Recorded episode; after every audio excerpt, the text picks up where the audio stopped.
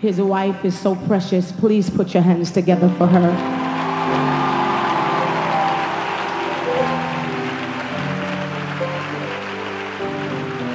The best way that I can describe her, if you had a cup of coffee and she was all the sugar you had, your coffee would be too sweet to drink. Yes, it would be. And to my own precious gift from the Lord, please put your hands together for my husband,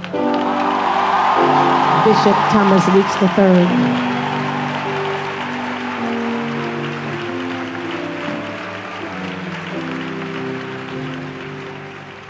And last but not least, to the smallest little giant I know, put your hands together for my mother, Mother Bynum.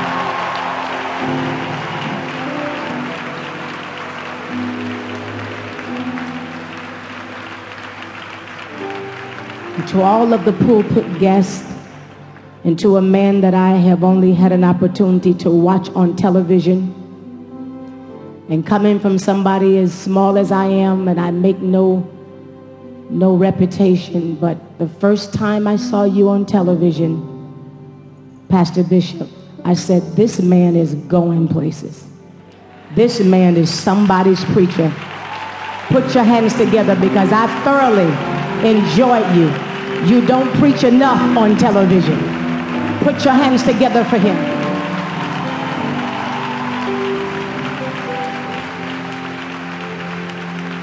You are still, out of all the Lord is doing in your ministry, you are still one of the best kept secrets of the kingdom.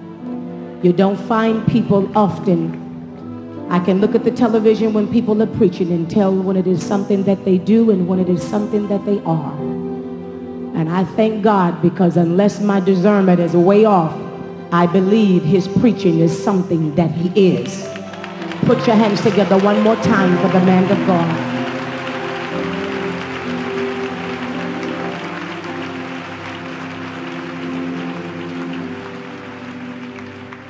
As I attempt to bring the word of the Lord, I just like to worship in this little song that the Lord gave me that's going to be on my new coming up CD. And when I found this song, I was just,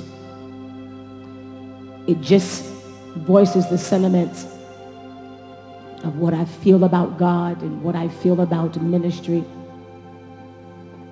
And sometimes we can get so busy doing a work for the Lord that we forget to have a relationship with the Lord.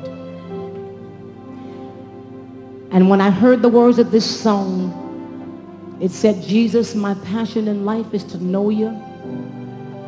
And may all my other goals, everything that I've set my heart and my mind to accomplish, may it bow down to this journey of loving you more. My God.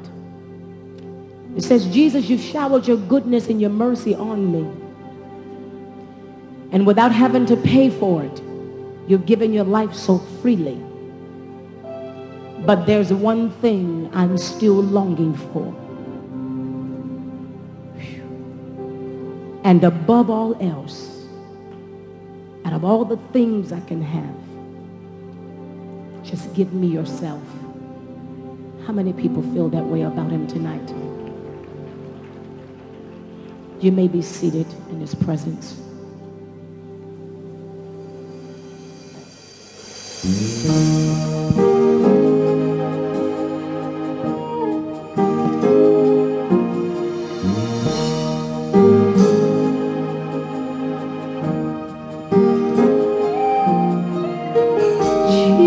Jesus, my passion in life is to know